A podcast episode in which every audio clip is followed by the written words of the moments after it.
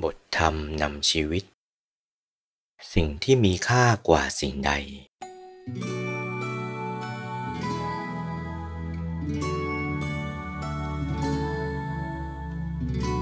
แท้ที่จริง ธรรมะนั้นเป็นสมบัติที่ประเสริฐที่สุด และมีค่าที่สุดในสังคมมนุษย์ยิ่งกว่าสมบัติทั้งหลาย สังคมมนุษย์จะอยู่กันด้วยความร่มเย็นเป็นสุข มีความปลอดภัย หรือจะลำบากยากเข็นอย่างไร ก็ขึ้นอยู่กับว่ามนุษย์นั้นตั้งอยู่ในธรรมหรือขาดธรรมอย่างไร อันผู้ที่ตั้งอยู่ในธรรมนั้น ย่อมทำให้โลกนี้เกิดสันติสุขและสันติภาพได้ทุกยุคทุกสมัย แต่ผู้ที่ขาดธรรมนั้น ย่อมทำให้โลกนี้ลุกเป็นไฟ ให้เกิดความวุ่นวายเดือดร้อนได้มากมายทุกเมื่อ จากบทเทศนา ธรรมปักขะกถา วันที่ 22 สิงหาคม พุทธศักราช 2538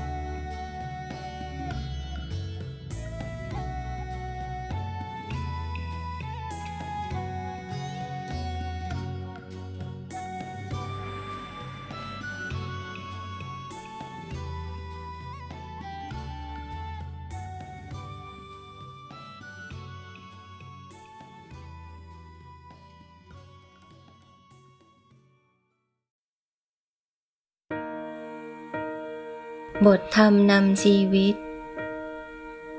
ชีวิตใหม่ เมื่อเราเดินทางผิด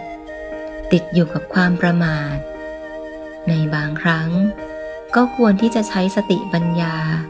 คอยสอดส่องดูแลการกระทำการพูด และการคิดของตัว มิให้เกิดความผิดพลาด บกพร่องต่อไปอีก ควรพยายามทำแต่สิ่งที่ดี อันอยู่ในลักษณะของความไม่ประมาท ชีวิตก็จะสดใสอยู่ในโลกนี้ได้อย่างสบาย ทั้งไม่ควรคำนึงถึงข้อผิดพลาด หรือเรื่องไม่ดีต่างๆที่ล่วงมาแล้วของตน ไม่ควรเป็นทุกข์ใจในเรื่องนั้นอีก พึงคำนึงเป็นเครื่องเตือนใจ เพื่อทำปัจจุบันให้ดีที่สุดเท่านั้น ย่อมเป็นการเพียงพอ เท่านี้ชีวิตของเราก็จะเป็นชีวิตใหม่ ที่สดใสแช่มชื่นตลอดไป จากบทเทศนา อัปปมาทกถา 7 กุมภาพันธ์ 2529